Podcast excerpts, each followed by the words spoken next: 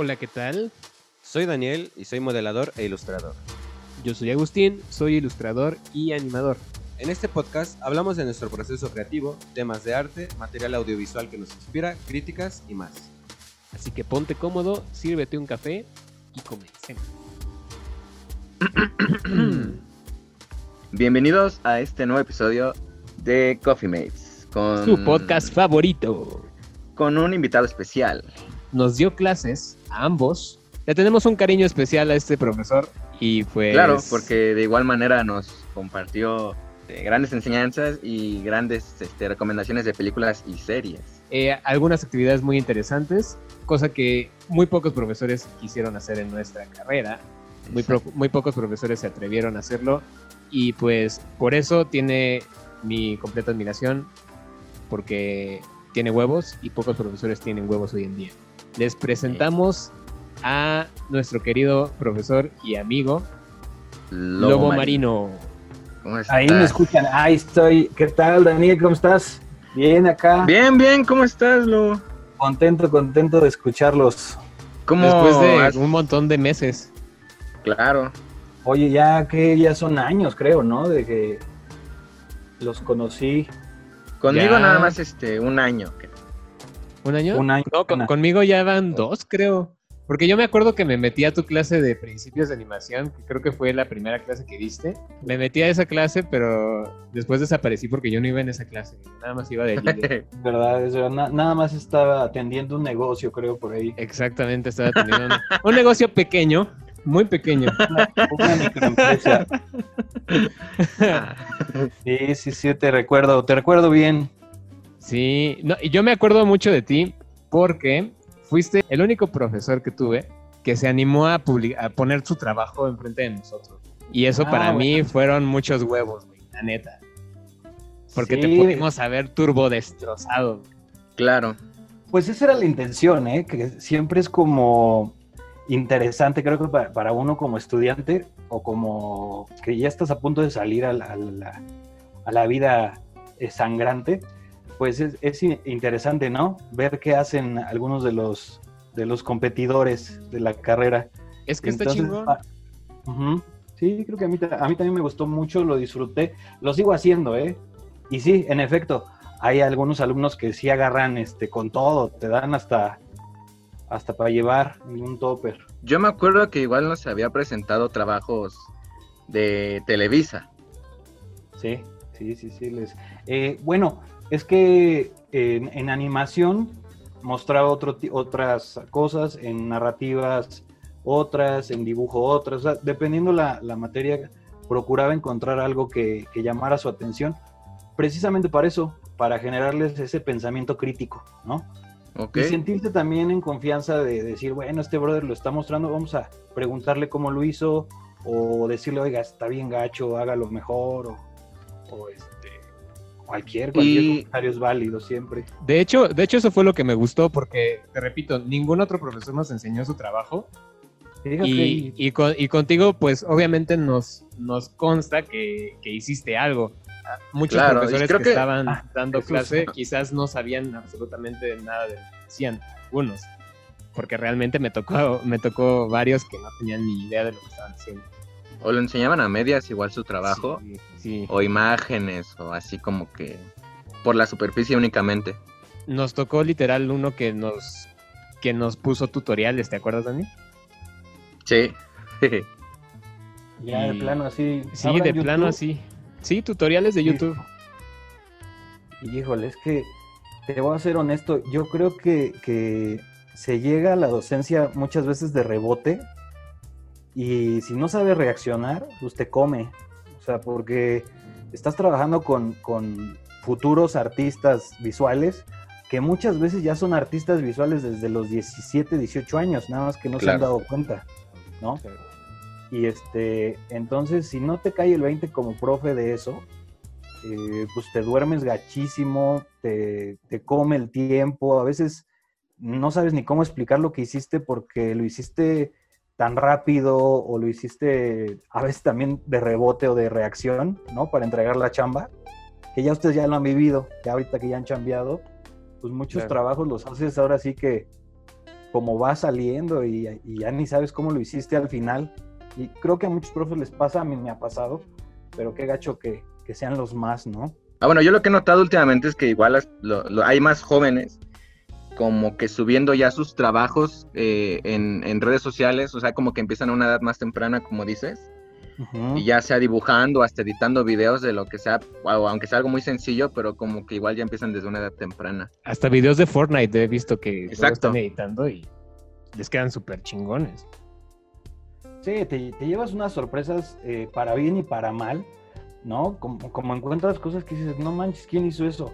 Y ves si es un chavito de 14 años, ¿no? Que editó en un iPhone y dices, Sí. wow. Y de pronto te encuentras un brother de 35 años que parece que lo hizo ciego y manco, ¿no? Este, sí hay muchas sorpresas, pero eso es, eso es algo que me gustaba mucho fomentar.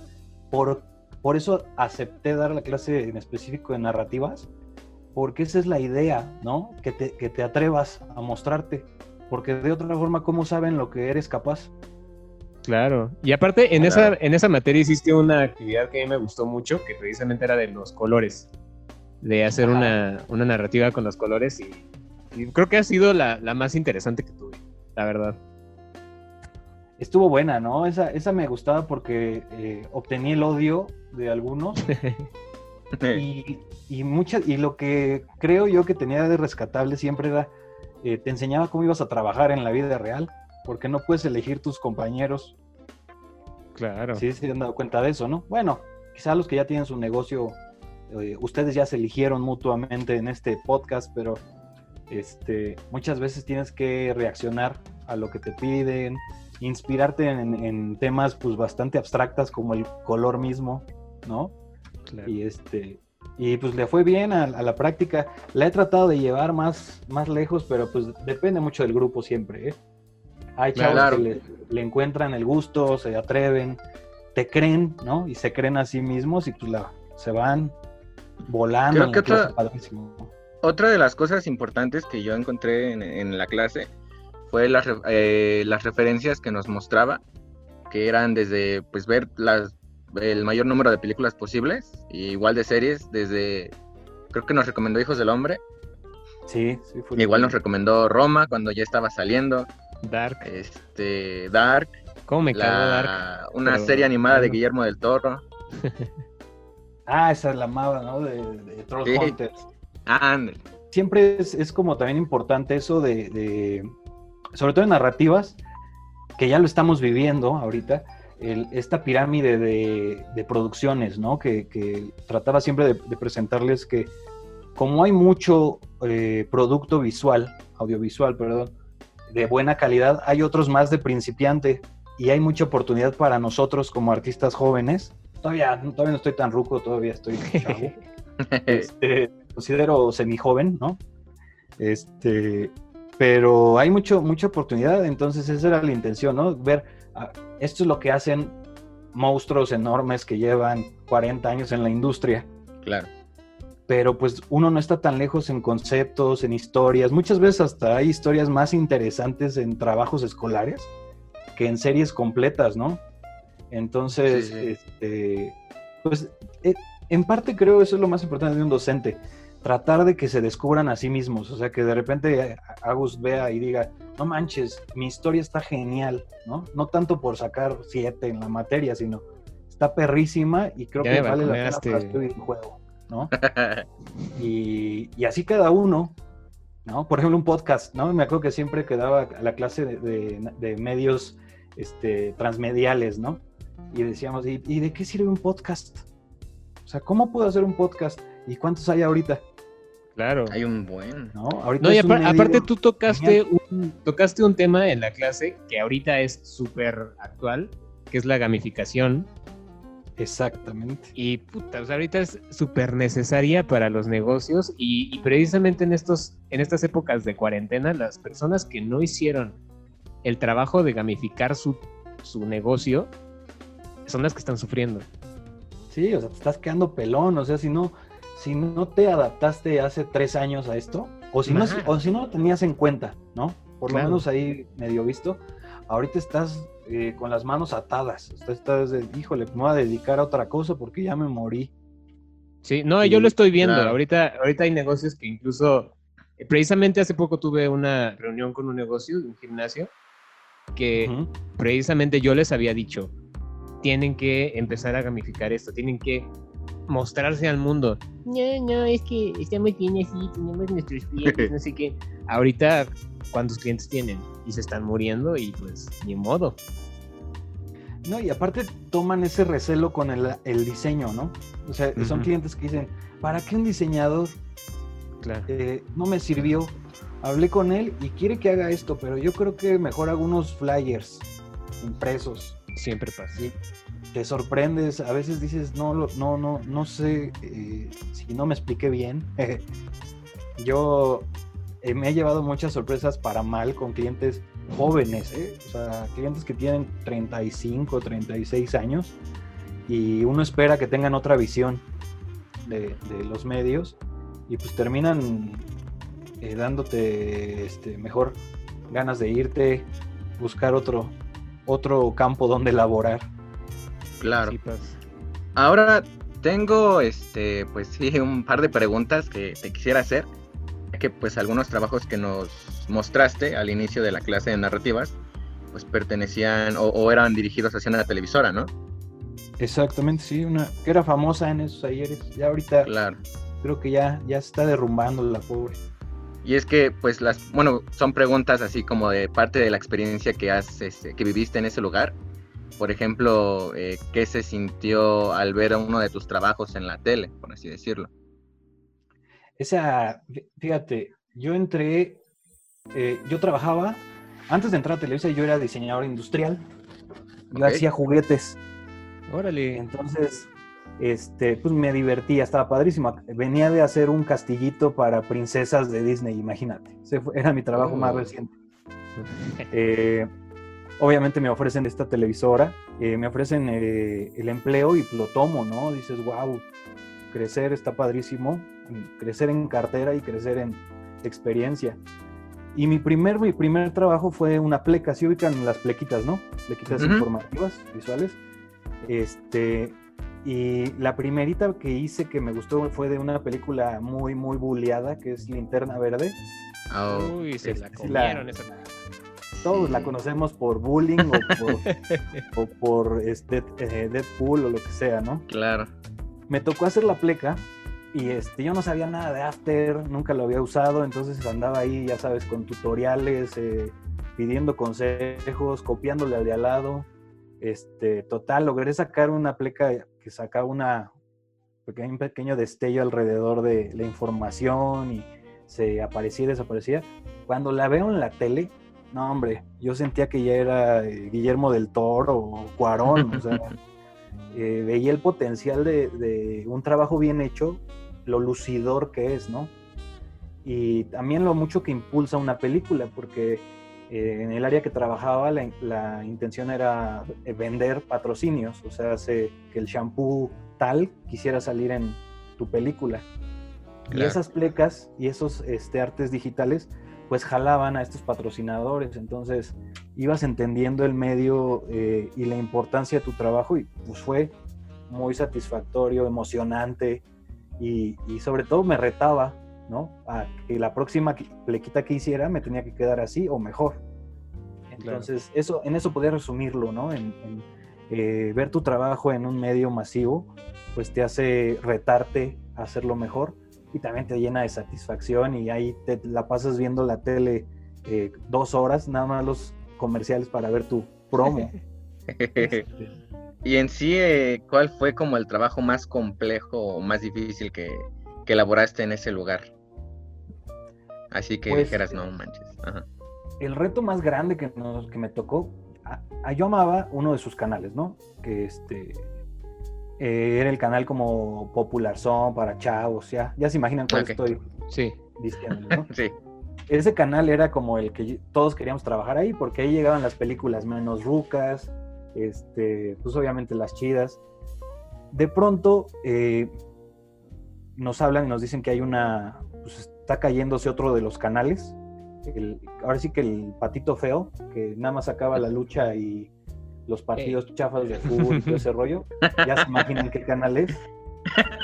Sí. Ah, qué triste, sí. Este, sí, más o menos. Digo, la- todas las mamás lo llegaron a ver alguna vez o en alguna Sí, taquería estará. Ah, sí. Este, entonces, cuando me dicen eso, pues yo dije, chale, ¿ya me quieren correr o qué? Esto- terrible trabajar para ese canal.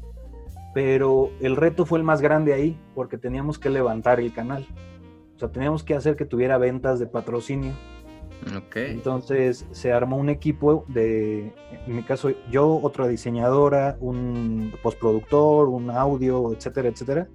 Y nuestra misión, Gia Joe, era eh, hacer que levantáramos el rating ahí, con promos. Y el más laborioso fue un promo para una, este, para una serie de humores, así de con un bigotón, una Mm, sé escuelita. Ah, ya, ya, Este, sí, sí. ¿sí la ubican? Era, Sí, es- sí. era de- pues curiosona, ¿no? Entonces nos tocó hacer un buen de promos, hice modelados 3D, me acuerdo que hice un teatro, todo en modelado en 3D y, ha- y había un recorrido dentro del teatro para ir mostrando las películas. O sea, fue una talacha impresionante para esta, este canal y gracias a- al trabajo de todos y, y al esfuerzo, pues subimos de tener nada de puntos de rating a 6 y luego subimos a 9, que para estas épocas con medios digitales, un 6 en rating o un 9 es así como wow, es Claro. lo ok. máximo, ¿no?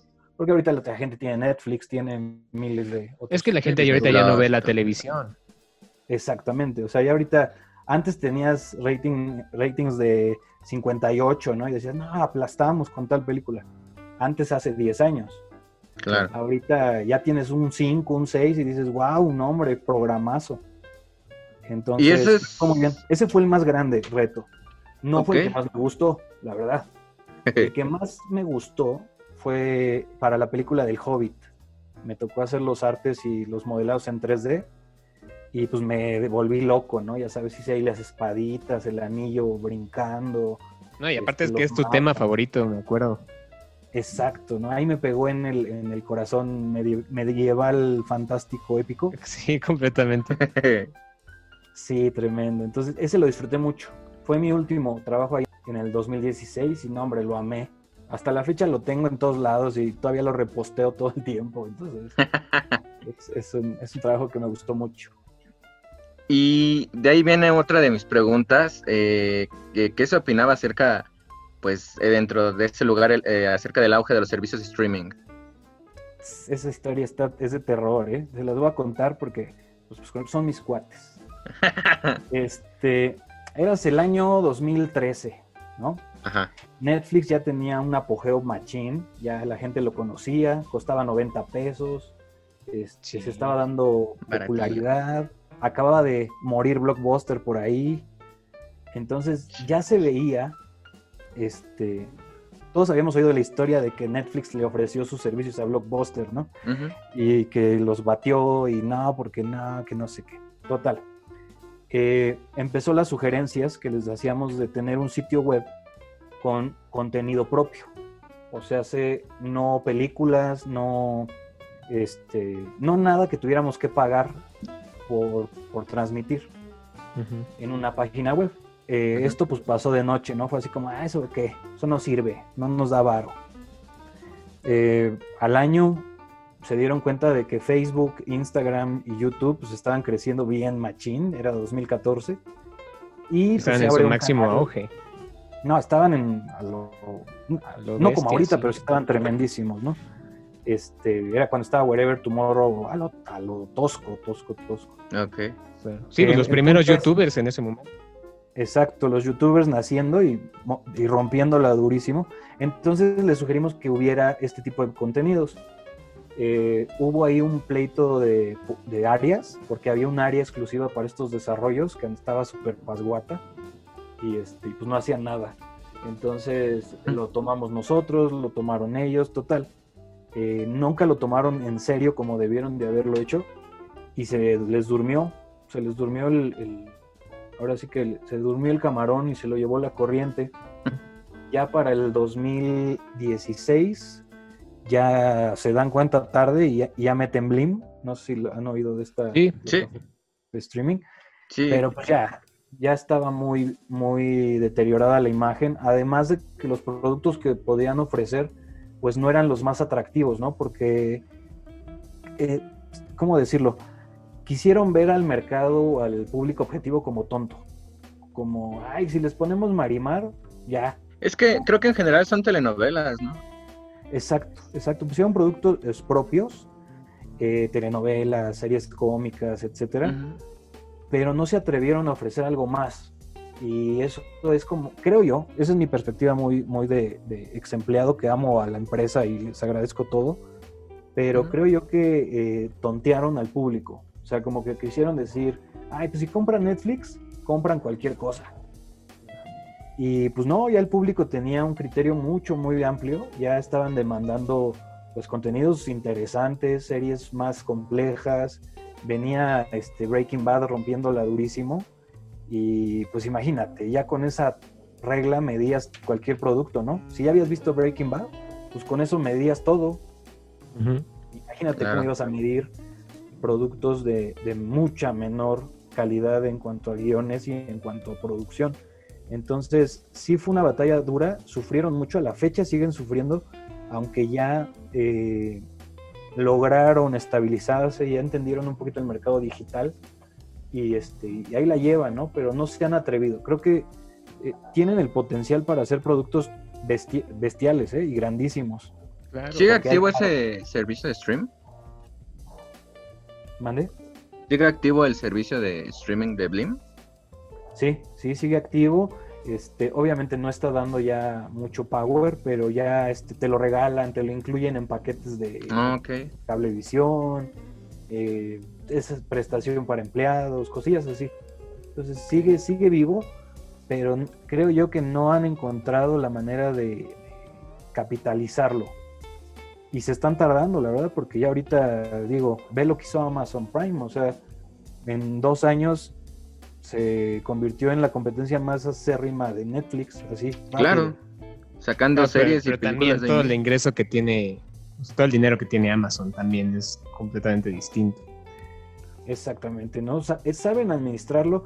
eh, digo, eh, son empresas con estructuras y procesos mucho más este, atinados, ¿no? Que tienen este, personal muy, muy fregón. Entonces, me acuerdo que eh, contrata- contrataron para marketing a un CEO de. Ay, ¿cómo se pronuncia esto? Procter Gamble, algo así se pronuncia, disculpen mi mal inglés este, pero se dedicaba a mercadotecnia de empaque, o cosillas así. Y yo digo, no inventes, o sea, viendo ahorita chavos de 26, 28, 30 años, perrísimos de España, de Argentina, de Miami, o sea, te puedes traer cualquiera de esos con un sueldazo de 100 mil varos y te hacen la chamba mucho más adecuada para medios digitales. Claro, Pero pero, pues le no. tienen miedo a los jóvenes, ¿sabes? Sí, sí, esa, esa, mira, esa frase me gusta, ¿eh? El miedo al joven. Es que, seamos honestos, o sea, el joven es, es tremendo, o sea, hablando de, de- en cuanto a su conducta, son bravos, se atreven a hacer cosas, pero también son muy difíciles de, de ¿cómo se dice? De cercar, ¿no? O sea, si les dices, no Claro. quiero esto, eh, los limitas. Entonces, sí tienes que tener una mente abierta, yo creo que como gran empresa, y buscar rodearte de los mejores. O sea, si tienes que correr a 10 secretarias y 20 ninis, pues ni modo, los corres Mm. y te agarras a 3, 4 brothers super pros. Claro. No No, sé y, tra- tratar de tratar de motivarlos lo suficiente para que hagan el trabajo, porque esa es la cosa que, que nosotros como jóvenes buscamos más. No, obviamente ahorita las cosas están cambiando y ya no queremos estar en un cubículo, ya nos caga eso. Porque con la gran mayoría de los, de los chavos que conozco es como, yo no quiero estar ahí, yo no, no quiero estar ahí porque me, me encierran. No, aunque Sí. tengas un, un puesto súper chingón, no quiero estar ahí porque me encierran. Entonces, ¿qué, ¿cuál es la manera de, de acoplarse entre los dos? Es, obviamente no es darles tanta libertad, pero es motivarlos de alguna otra manera. Es, los jóvenes, por lo que yo estoy viendo, es que buscamos más eh, la comunidad, buscamos más pertenecer a, a algo, o sea, como formar parte de esa empresa en vez de que tú seas solo un empleado. Es, es que esa es la manera más precisa de, de describirlo. Eh, ¿Han oído de esto del UX y todo este rollo, ¿no? De experiencia del usuario y demás. Sí. Bueno, resulta que este, este tema de, de hacer experiencias en los lugares ya tiene como 20 años, ¿no? Sí. Empezó con la arquitectura, empezó con haz de tu casa una experiencia. Claro. Después pasó a los negocios, haz tu negocio una experiencia. Y ahorita, eh, pues está dando cuenta las oficinas y los despachos y las agencias y demás, que tienes que hacer de tu lugar de trabajo una experiencia. Digo, el ejemplo del papá de todos es Google, ¿no? Que sus trabajadores o sus colaboradores viven una experiencia diaria. Entonces, eh, esos son los, los procesos creativos que tiene que imitar o que tiene que utilizar una empresa actualmente para hacer que su equipo sea mucho más fructífero, que vivas experiencias, ¿no? Claro, que, eh, que es lo que yo vi muy fuerte. en- tuve la experiencia de estar en la torre de Vancomer hace, hace un año, creo, más o menos. Y precisamente ellos ya están implementando eso con sus trabajos. Tienen unos pisos especiales que ya son una onda. No sé si has entrado en WeWork, Sí, padrísimos. que ya, ya, es, ya es otro pedo. o sea, es una, una experiencia súper padre en el que literal puedes juntarte y ponerte a jugar Mortal Kombat de la nada. Así. Sí. Y, y es, un, es un lugar que es nada más como un lugar de break. Que puedes llegar en el momento en el que necesites. Obviamente tienes que hacer tu trabajo, pero necesitas un descanso, puedes ir y echarte una partida de Mortal Kombat y te regresas a trabajar. Y se ha potenciado su, su nivel, de, o sea, su desempeño. Claro. Sí, es, es padrísimo. Ahora, eh, hay, hay una como pandemia, ahora ahora- hablando de es- hay una pandemia que es el- el- la imitación o el plagio de procesos. El diseñador eh, latinoamericano, que, que es el que más conozco, y en general muchos diseñadores en el mundo, tienden a copiar, ¿no? Que dices, oye, en WeWork están haciendo esto, vamos a poner un PlayStation en la oficina. Mm, Y resulta que suena atractivo, suena viable, pero si tú analizas las eh, agencias que trabajan con este tipo de experiencias en, en la oficina, pues tienen una forma muy mecánica y digital, virtual, de evaluar por objetivos. O sea, se, tienen a su personal bastante bien entrenado para entregar sus trabajos a tiempo, para estar bien en- con los cronogramas, para llevar parrillas en orden, ¿no? ¿Y qué pasa si tú llevas nada más un PlayStation a tu despacho? Creyendo que esa es como una manera de generar experiencia. Pues vas a generar unas retas de FIFA súper chidas, este, vas a tener ahí todos los de Arkham City y Assassin's. Creed, ¿no? Y se la van a pasar bien, pero no va a haber resultados en la parte eh, pues, práctica. Entonces, algo que, que creo es muy valioso de rescatar de esto es estos lugares que tienen esta mecánica de experiencia, pues también tienen detrás un backup mucho, muy pro de planeación, de proye- prospectivas, etcétera. También hay que copiar eso, ¿sí me explico? Sí, son Claro. estrategias súper estudiadas. Exactamente, ¿no? Sí, en el lugar donde estaba, no sé si lo hicieron con ese fin. Eh, hace poco estuve en una agencia de páginas web y en sí en los días donde ya estaban muy pesados, cuando todavía estábamos trabajando ahí, este, pues nos bajábamos a echarnos unas partidas de Smash en la Switch. Y pues ya era como que media hora de comida y media hora de, de juego y ya nos volvemos a subir como un poco más, este, pues como desestresados y así volvemos a hacer y si el trabajo pues eh, de igual manera pues como que aumentaba o seguía igual, pues saliendo y acabando todo volvíamos a jugar otras partidas. Y como que eso aminoraba un poco más el estrés. Sí, al, al- yo creo que a uno como, como empleado, como colaborador, te- es cualquier cosa que te den está chido, ¿no? Hasta- es más, yo me acuerdo que cuando estaba yo en tele, eh, cuando nos dieron un horno de microondas fue así como, wow, ¿no? El anillo del poder. Este, porque de verdad te ayuda, o sea, cualquier cosita que te dan lo disfrutas mucho. Eh, yo lo que, lo que sugiero siempre es, toma eso y también toma una manera de medir el, el éxito. También toma una, acércate a tus colaboradores, ¿no? Yo nunca tuve una charla o con un jefe, ¿no? Una charla real, ¿no? Así de, oye, Agus, oye, Dani, este, en qué andas, ¿no? ¿Cómo está tu familia de verdad? O sea, interesarte de verdad en las vidas de la gente con la que estás trabajando, porque invierten 10, 12, 8, 14 horas de su vida diaria. Entonces, generar vínculos emocionales también debe de ser, incluirse dentro de la experiencia. Y los videojuegos, digo, para los hombres, uff, es uno de los vínculos más chidos que tenemos, ¿no? Todos tenemos historias que con el primo, que con Sí. el amigo, hasta con alguna novia que jugaba Dragon Ball y decías, wow, esa con esa me caso. Entonces, este, sí es una mecánica interesante, se va a tomar mucho, cada vez va a ser, va a verse más, pero hay que tomar todo el paquete, ver la estrategia. En mi experiencia me, me pasó que teníamos un eh, Xbox y Ujú. el trabajo empezó a salir mal. Y tú decías, pero si ya pusimos un Xbox, ¿no? Era como la lógica que pasaba. Ujú. Ya tenemos un Xbox, deben de estar más contentos. Pues sí, pero los brothers ya están más preocupados por quién va a jugar el torneo de FIFA en la, a las 10 de la noche que por entregar sus promos antes de las 10, ¿no? Porque después decían, ay, pues si me voy a quedar a jugar a las 10 y media, 11, lo subo, ¿no? Sí, sí, sí. Entonces, hay que cuidar esas mecánicas, nunca, nunca confiarse del todo. Somos personas, este, pues todos tenemos este lado oscuro de huevonear, ¿no? Entonces, este, siempre hay que ser cuidadoso con este ¿Y, punto. ¿Y cuál fue de las mejores lecciones aprendidas al salir de la televisora? La, eh, no ser, ¿cómo decirlo? Sí, literal, no ser hocicón. Yo era muy directo, con cierta, siempre he sido muy, tratado de ser educado, ¿no? En lo que puedo. Pero me tomaba yo atribuciones que no me correspondían, así como de, oye, un ejemplo, ¿no?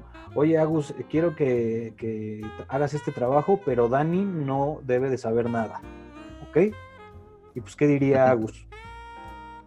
Pues sí, ¿no? Cámara, perro. No, no. Agustín, ¿qué dirías? ¿Qué, qué diría? ¿No? Nada, Está de- durmiendo. depende.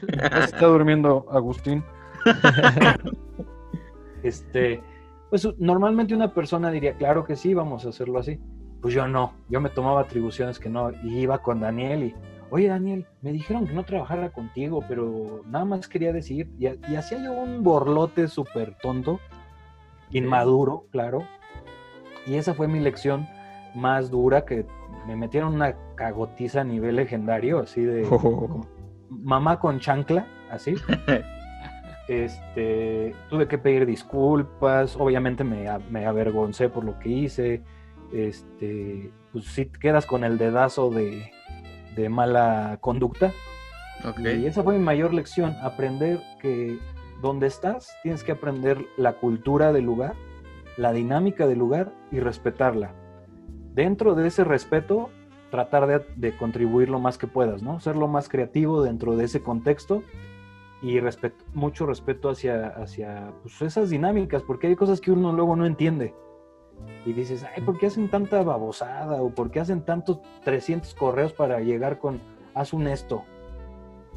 Pero sí. pues así funciona y yo aprendí que tenía que, que bajarle a mi espuma y este y lo agradezco mucho porque me dieron la oportunidad de seguir trabajando después de mi remetida de pata y, y ahora pues lo aplico, ¿no? Esa fue mi mayor lección. Además de todas Y- las que aprendí a usar ahí. Y yo me acuerdo que también cuando, bueno, nos había dicho que también era complicado ya cuando salió de la televisora empezar proyectos propios. Sí, esa es la, o sea, de, de, de los retos que me, tocó, me tocaron en cuanto a trabajar en la televisora, ninguno se compara al más sencillo del- de mi negocio propio. Así o sea, ya en el ninguno, o sea, eh, el control y la ayuda, el soporte técnico que tienes en, en una televisora tan grande está increíble. O sea, yo me acuerdo que se me de- descomponía mi mouse, iba con el técnico en sistemas, oye, este, gran tipo, es un tipazo. Sí, sí, ojalá, se lo voy a mandar, le voy a mandar la liga del, del podcast, el buen Nice, chavito. nice. Ah, Te decía, oye, chavita, este, ayúdame, ¿no? Con esto. Claro, no, sí, cabrón, ahorita te lo. Y pum, me daba otro mouse en corto, un atrapado, lo que fuera para seguir trabajando. qué crack. ¿Qué pasa en tu propio negocio? ¡pum! ¿No te sirve tu pluma para dibujar? Ándale, papá. Pues, a ver de dónde sacas, tienes que comprar otra. O vas y pides prestada a algún cuate que sepas que tenga. O sea, las situaciones y las circunstancias son mucho más eh, voraces en tu negocio propio, porque pues eres el responsable de tu personal, de tu cliente, de ti mismo, de tus productos, de tus materiales, de tu equipo. Entonces sí han sido retos mucho más grandes. Eh, y las metidas de pata son mucho más este, violentas, ¿eh? También esa, son experiencias muy rudas. Y esas no las cuentan en las clases porque pues desmotivo a los alumnos, ¿verdad? bueno, pero de alguna manera es algo que pues se aprende, ¿no? Sí, creo que es importante eh, saber reaccionar, ¿no? Con este rollo. A mí me pasó hace poco, eh, muy poco, bueno, recién nació mi hijo hace siete meses y yo tenía que entregar, gracias, gracias, yo tenía que entregar eh, un proyecto genial con una empresa padrísima, era prácticamente mi salto a la fama, ¿no? Como empresa este, hicimos, este, hicimos eh, grabaciones padrísimas, todo increíble. Y yo tenía que entregar eso y en, eh, me atrasé una semana dentro de mi cronograma, ¿sí me explicó? O sea, cuenta, yo tenía Mi, entrega para este, este viernes, pero yo en mi cronograma tenía otras fechas para ir sueltito. El punto no lo hago largo, este cuento no logro entregar porque pues se cruza el nacimiento de mi hijo y pues me vale gorro, ¿no? Así agarré y claro. Ah, pues luego entrego y entregué algo mal, algo incompleto, algo que pasaba, pero pues no era lo que prometí. Ok. Y este, y pues sí te duelen los fracasos, ¿no? Porque pierdes dinero, pierdes un cliente genial, eh, además de que te sientes mal porque dices, no manches, le hubiera metido más aquí, más allá, y hubiera quedado mejor, pero pues aprendes, como dice Daniel, pues, de esas aprendes y tienes que eh, seguir, evitar las, evitar las más posibles, ¿no? Pero te van a tocar una que Van a tocar, inevitablemente llegan, pues ni modo. Hay que afrontarlas con sabiduría y templanza. sí, sí, esas dos que no sé de dónde se compran porque a mí siempre me... De repente llegan. yo siempre las abordo con estrés y colitis y gastritis. y desvelos. Sí. Y muchos desvelos. Sí. eso ya es como pan de cada día para nosotros los diseñadores. Sí, ya un diseñador que no se desvela, que se haga otra cosa. ¿eh? O sea, yo, yo soy de, quedé con este horario de dormirte a las 2, 3 de la mañana no sé, ustedes tendrán uno similar, ¿no? Sí, más o menos. Ah, es muy complicado, ya cuando vives con, yo, yo con mi esposa que empecé a, vivir, pues ya es complicado porque pues hay gente que tiene horarios normales, que se duermen a las 9 de la noche, se despiertan a las cinco y media de la mañana. Y pues imagínate cómo libras eso, ¿no? Tener un horario que uno se duerme a las 3, 3 y media, te levantas a las 10, y de repente cambia, pues sí dices, wow, el mundo vive de otra manera. Claro. Y luego cuando uno tiene a veces clientes que pues hay diferencia de horario, ¿no? Que a lo mejor en tu casa son las 11 o son las 2 de la mañana y el de los clientes son las 11 de la noche. Sí, a mí me, a mí me pasó, a mí me pasó que estaba trabajando con unos tipos que estaban desde Dubai no, no sé. Y dije, no inventes, o sea, literal, era, era la mitad de la noche y ellos me estaban mandando y mandando mensajes. y así de, ah, chingan a su madre. De repente sí me quedaba dormido, güey. Ya llegó un momento en el que sí tuve que adaptarme porque me perdía de cosas que decían que, eran importantes. Y, y, pues sí estuvo muy cabrón. No, es que imagínate, nada más librar la cultura, ¿no? Lo cultural. Y después los horarios y después eh, súmale, trabajar, hacer diseño, que el diseño de por sí es complejo, ¿no? Que para uno está ya terminado, pero para el, para el cliente más o menos. Y no, es tremendísimo. No, y a, Daniel le tocó ver cómo sufría con eso. ¿Te acuerdas de las cajas de Kent? Sí, de. Sí, sí. De los cigarros. Te quedabas ahí todo el día, toda la noche. No, pues ya, ya te, le tocó verte perder un poco de años ahí. Igual nosotros nos quedamos haciendo cierto número de imágenes una noche completa para tener todo listo con anticipación, pero sí acabamos ya todos todos muertos. Agustín me dijo, este, espérame, nada más voy a descansar una hora y ya cuando volteé, no, ya, este, ya estaba muerto ahí. ah, bueno, sí, ¿eh? porque cuando estás trabajando ya sobre presión, cualquier de reposo es caer dormido, entonces tienes que estar al tiro. Sí, ahí tienes que estar despierto o comiendo papas con chile o algo que te tenga... Sí, ¿no? Te vas. Que unos cacahuatitos. Sí, ¿eh? yo, yo, yo, yo no me despierto con el café. Hay gente que sí, ¿no? Este, entonces yo me, yo me enchilaba, comía cosas con mucho chile para estar enchilado y ya decir, no, pues no me va a dejar dormir estar enchilado. Era mi, ese es mi tip para los desvelos, ¿no? Enchilarte. ¿Y tú qué opinas de, de los jóvenes como nosotros, por ejemplo, que literal salimos de la carrera y lo primero que quisimos hacer fue emprender nuestro propio negocio, bien machines. ¿Qué recomendación tienes como para jóvenes locos como nosotros? Pues que, híjole, yo creo que es en primera admiración, ¿no? Porque siempre lo he dicho, atreverte a estudiar una carrera en el país en el que estamos, en la cultura, en la en este demencia que, que vivimos día a día, atreverte a estudiarla. Y ya de descubrir que al terminar tu carrera no eres un experto, sino nada más sabes unos cuantos tips, pasitos, algunas referencias como para iniciar tu aventura. Y con esos tips, referencias y todo, eh, confiar en ti y, y, que tú confíes en tus compañeros de negocio, para mí es admirable. O sea, yo los admiro mucho, este, quizá porque fui uno de esos, ¿no? Yo me acuerdo que cuando egresé de, la carrera de diseño, yo ya llevaba dos años trabajando en mi propio negocio, aunque no era del todo diseñístico, pero tenía muchas cosas de diseño, era una marca de ropa. Entonces, este, eh, pues no, hombre, yo feliz, ¿no? Y cuando veo chavos que hacen lo mismo, que hacen marcas de ropa, que se hacen, se especializan en cosas, que ponen su agencia mini de puros IDs o esto o aquello. Eh, los admiro y, pues eh, el, consejo es nunca dejen de prepararse. O sea, a veces va a costar más trabajo, ¿no? Que dices, ay, antes me daba tiempo de ver todos los tutoriales y ahorita pues ya tienes chamba y ya tienes eh, gastos y ya tienes que pagar a lo mejor algún compañero de la empresa. pues en un ratito leer algo, este, seguir a algún artista visual que veas que trae como onditas, pues seguirlo y tratar de, convivir con él. Y sobre todo, pues, pues no, no dejar en saco roto todos los tips, consejos y recomendaciones que te den hasta el abuelito, hasta la señora de los tamales, cualquier persona. Porque créeme, todos los consejos aplican a la vida del diseño. O sea, que de repente platicas con el de las tortas y te dice, no, es que hay que ser resistentes ante la adversidad. Pues eso también aplica al diseño. Entonces, claro. Eh, ser como muy abierto y ser humildes. O sea, también aprender que, que hay cosas que no vas a saber hacer y eso no te hace menos diseñador o no te hace chafa.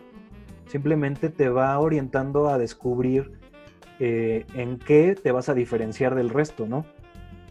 Claro. Este, ese sería como lo más importante de todo, sería eso. Que, vayan viendo, ok, yo hago logos y me quedan medio, medio pinchurrientos, ¿no? Medio gachones. Pues no sentirte mal, o sea, esa es tu calidad que tienes en ID. Pero bueno, quizá en ilustración eres hiper pro, o al revés, ¿no? En ilustración eres una tabla, pues no le pegues a eso. Si te piden, trata de sacarlo. Pero eh, ir, ir observando en que eres muy buenazo. Si eres muy buenazo en mil cosas, pues vale, ¿no? También se vale y, se puede. No, y también lo, que yo siempre les digo a, todos los, chavos que nos siguen aquí, que, que no, no crean que lo saben todo. Aunque pasen mil años, que no crean que lo saben todo. Eh, sí, estar proactivo, ¿no? Abierto a aprender eh, no sé si se acuerdan, en narrativas platicábamos algo que es eh, cultura colectiva. Este, igual ya ni se acuerdan. Pero bueno, es, eh, la cultura colectiva es lo que construye imperios. O sea, aprender de tu cliente, aprender de ti, aprender del producto, aprender de las otras marcas, aprender de todo es lo que construye monstruos, como los que vemos de, no sé, PlayStation, Xbox, Cinépolis es una de las eh, empresas más exitosas a nivel eh, mercadeo que podamos imaginar. Este, Entonces, eh, ¿por qué son así de grandes? Bueno, pues porque aprenden todo el tiempo. Y si algo no sale, tan sencillo como decir, ¿saben qué? No nos salió, no se claven al otro, al otro, al otro, al otro. Entonces, este, sí, eso. Eh, no sé, eh, me ha tocado mucho que dicen aprender de, los fracasos, ¿no?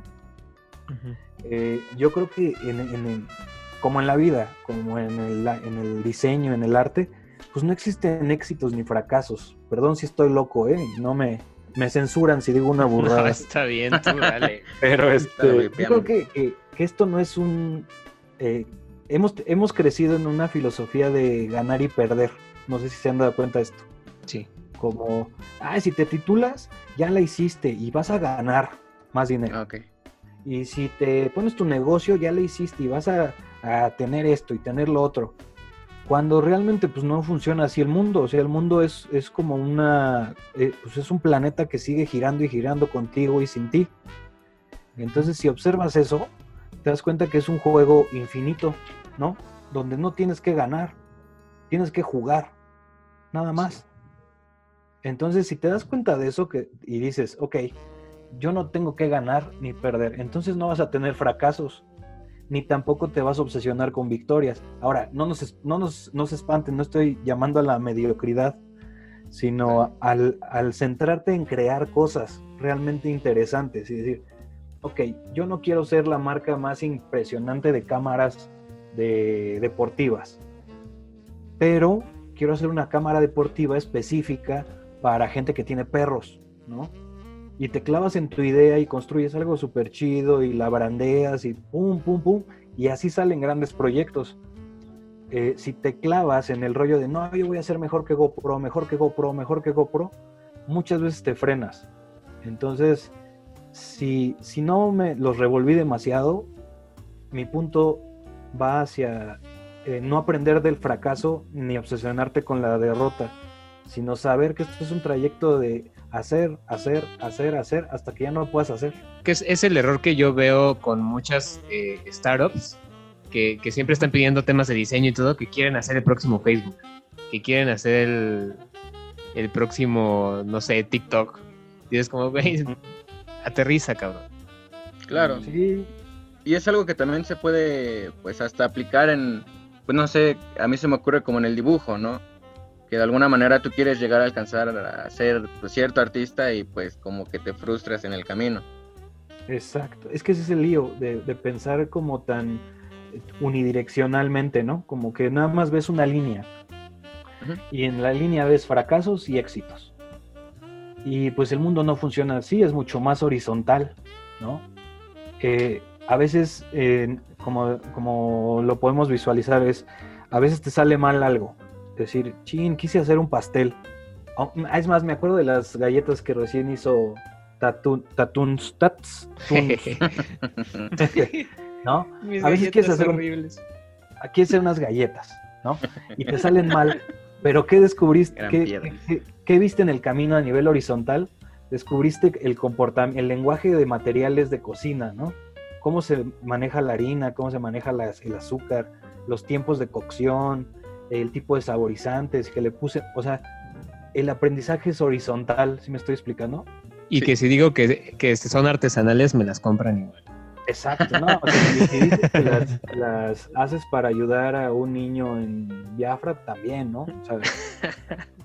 Pero eh, el punto es ese, ¿no? Eh, o, enfocarnos a, a, que todas las posibilidades son demasiado infinitas que a veces eh, el llevar una visión tan miope de solo voy por el éxito, como decían, solo quiero hacer el nuevo TikTok.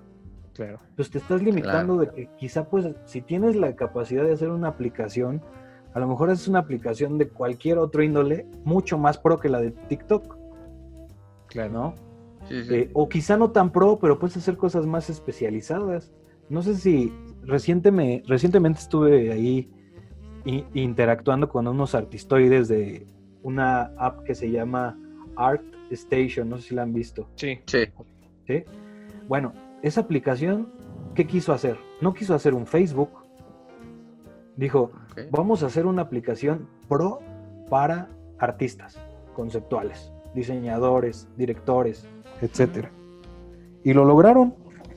No, y hay cada artista tan maravilloso en esa Ah, en ese lugar plataforma. está muy- ¿Estás de acuerdo? Que ya llega un punto en el que uno como artista visual ya, ya te vas ahí nada más a admirar a esta... Sí.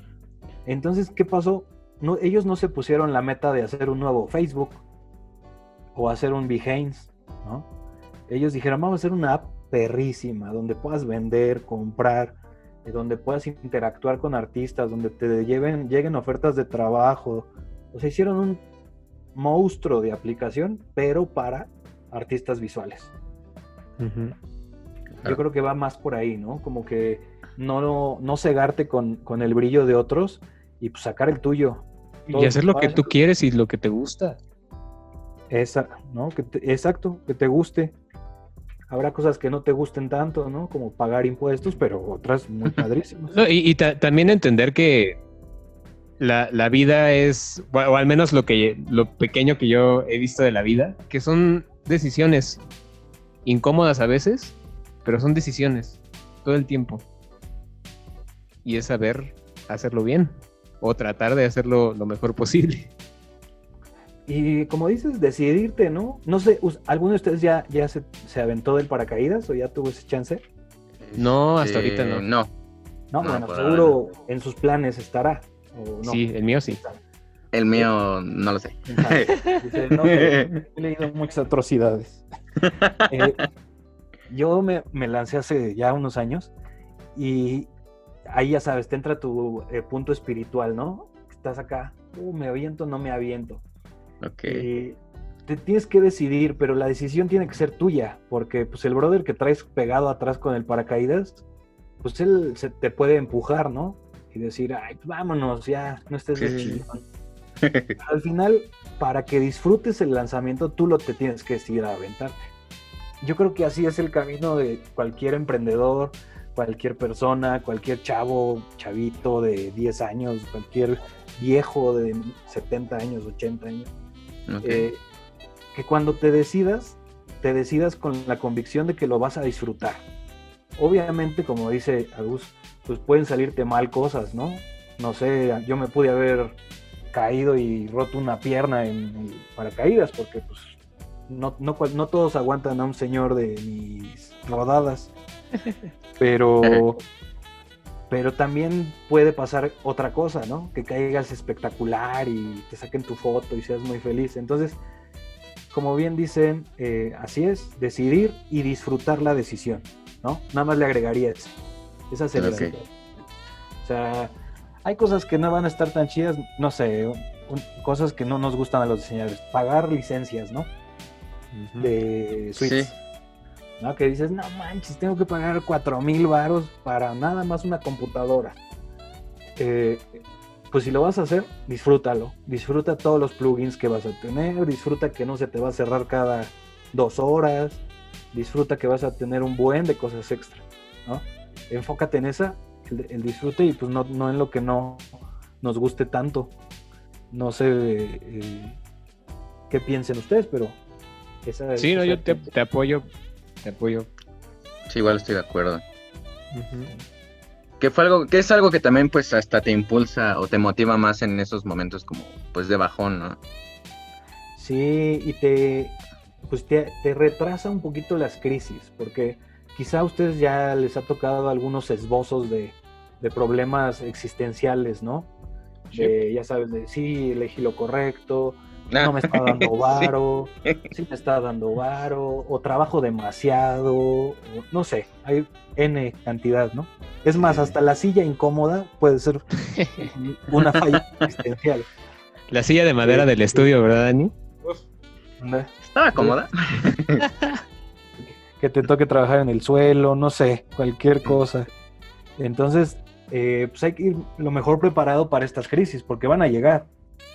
Sea, va a llegar Claro. un punto en el que, no sé, a mí me pasa, yo tengo crisis existenciales cada 15 minutos, ¿no? Pero este, recientemente ahorita con el, todo este rollo del COVID-19, pues nos dio en la torre a muchas empresas chiquititas, ¿no?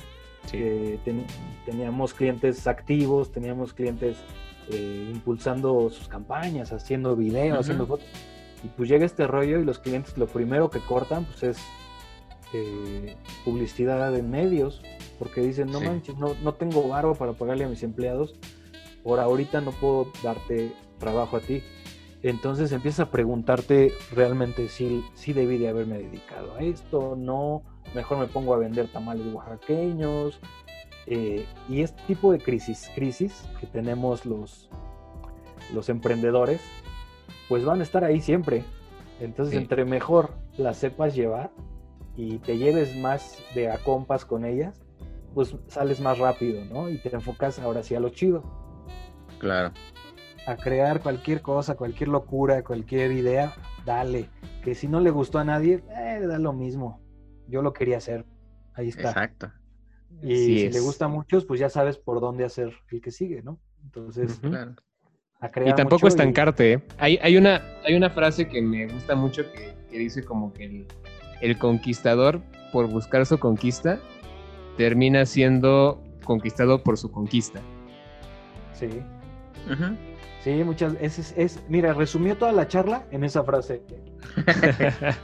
Es, es muy correcto el, el decir, no, mi, mi sueño es ir a París y toda mi vida voy a trabajar para ir a París. Y llegas a París y ves ratas y ves vagabundos y ves gente fea y dices, chale, como los pingüinos de Madagascar. Anda. Está horrible. Sí, es como. Entonces, no, no clavarte con una sola cosa. eh, Claro. hay, hay una frase que me gusta mucho de un cantante que se llama Jorge Drexler, que dice, amar la trama, no el desenlace, ¿no? Eh, a lo mejor es más Claro. tipo teatral, pero pues disfrutar el- lo que viene ahorita. Porque digo, si nos vamos a cosas más dramáticas, nadie tiene comprado el día de mañana, ¿no? No. Entonces, eh, pues hay que disfrutar lo que estemos haciendo, agradecerlo, hacerlo bien y no clavarte, como dice Agus, en, el, el triunfo, la medallita del final, porque pues igual y en el trayecto te pierdes de un buen de otras cosas bien chidas.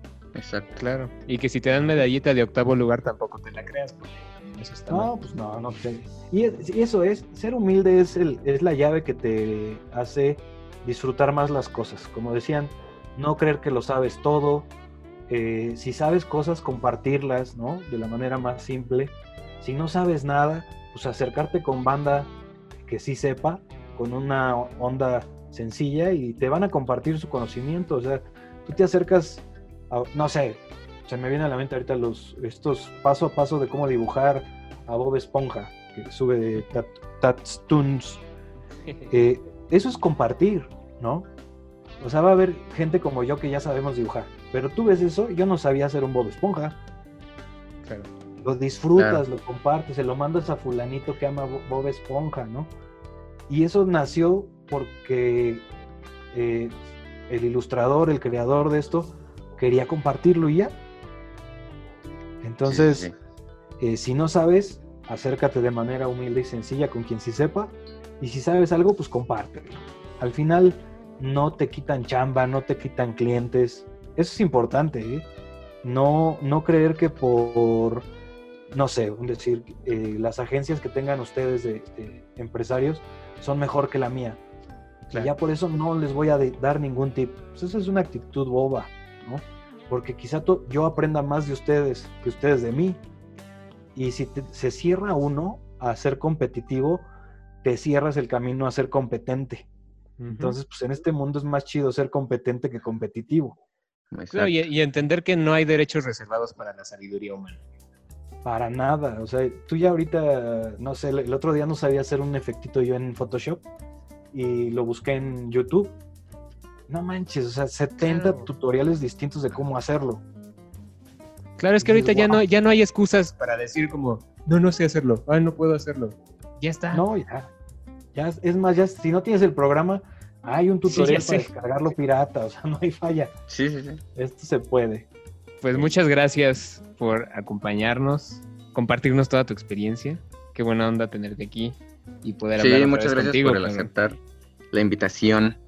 No, ah, y yo- también este Bueno, igual si quiere, quieres compartir como Tus redes sociales, redes porque, sociales, porque publicas dibujos bien chidos, Sí, estudios de anatomía. video. Pues todo lo que tiene que ver con Lobo Marinoco pues es, es mi, mi sellito, ¿no? Particular, lobomarino.co. Eh. Pues ahí, eh, ahorita estamos este, dando cursos online, estamos este, dando cursos a nivel particular de muchas, cuánta cosa se puede cursear. este, Claro. Pues sí, que, que visiten, si les late algo, pues que me sigan, que me pregunten, que, que me digan, oye, ¿por qué participaste en el podcast? No, pues nada más, porque no tenía otra cosa que hacer. porque estamos en cuarentena y es eso, güey. Sí, estamos. me, me dio mucho gusto cuando, cuando me, me sugirieron la idea. Eh, nunca había hecho uno y, y me late, me late mucho lo que están haciendo. Ahí estuve escuchando algunos de los que, que tienen y está Ah, padre, gracias. ¿no? El nivel, el nivel este, de hacer cotidiano esto, de conocernos entre personas, que, que es difícil que tengamos una charla así en cualquier domingo, ¿no? Claro. Entonces, este, pues tienes oportunidad de, mientras estás ahora sí que lavando los trastes en el encierro, pues te echas un podcast chido, escuchas algo que quizá te interese y se los agradezco a ustedes que se, se rifan estos espacios. Ahora sí que los abren a pico y pala este, y que vaya mejor. Ahí me pasan la liga y yo la voy a compartir como si fuera un rockstar. Ah, muchas gracias. Este, Porque esos somos los tres. Sí, unos rockstars. Y gracias ahí cualquier cosa, pues ahí estamos, ¿no? Eh, para lo que necesiten también. Vale, muchas gracias. Muchas gracias, Lobo. Igualmente. podcast, pues los voy a invitar, entonces, Claro. Vale, sí, sí, sí. excelente. Bueno. ¿vale? Pues un gustazo. Pero bueno. Igualmente, Igual, querido igual, Lobo. Lobo. Mucho Que éxito. les vaya para bien. Y pues ahí no- nos seguimos en las redes. No sé si siga a Daniel, pero pues si no, ahí sígueme en Lobo Marino y yo te. Ah, no, sí, sí te sigo. Ah, excelente. Ahí estamos. Sale. Claro, claro. Un abrazo, Lobo. Vale, Lobo. Adiós. Bye. Bueno, pues eso fue todo por este episodio. Eh, muchas gracias por escucharnos. Estuvo muy divertido, aprendimos muchas cosas. Claro, Eh, conocimos, conocimos, un, conocimos un lado de, de, lo- de un profesor que normalmente no conocemos en la, en la escuela. Entonces estuvo bastante chido, bastante padre la experiencia. Esperemos que lo hayan disfrutado mucho. Bueno, pues síganos en Twitter como arroba coffeemates y utilicen el hashtag coffeematesv para saber comentarios, opiniones, etcétera. Así es. Y también nos pueden seguir en Instagram como CoffeeMates2, el mismo nombre. Y sigan a nuestro invitado como Lobo Marinoco. En todas sus redes sociales sube cosas muy interesantes y sus estudios de anatomía y de dibujo y todo están chingones. Claro, Listo. pues muchísimas gracias, que tengan buen día, buen año, buena vida. Hasta luego. Hasta luego.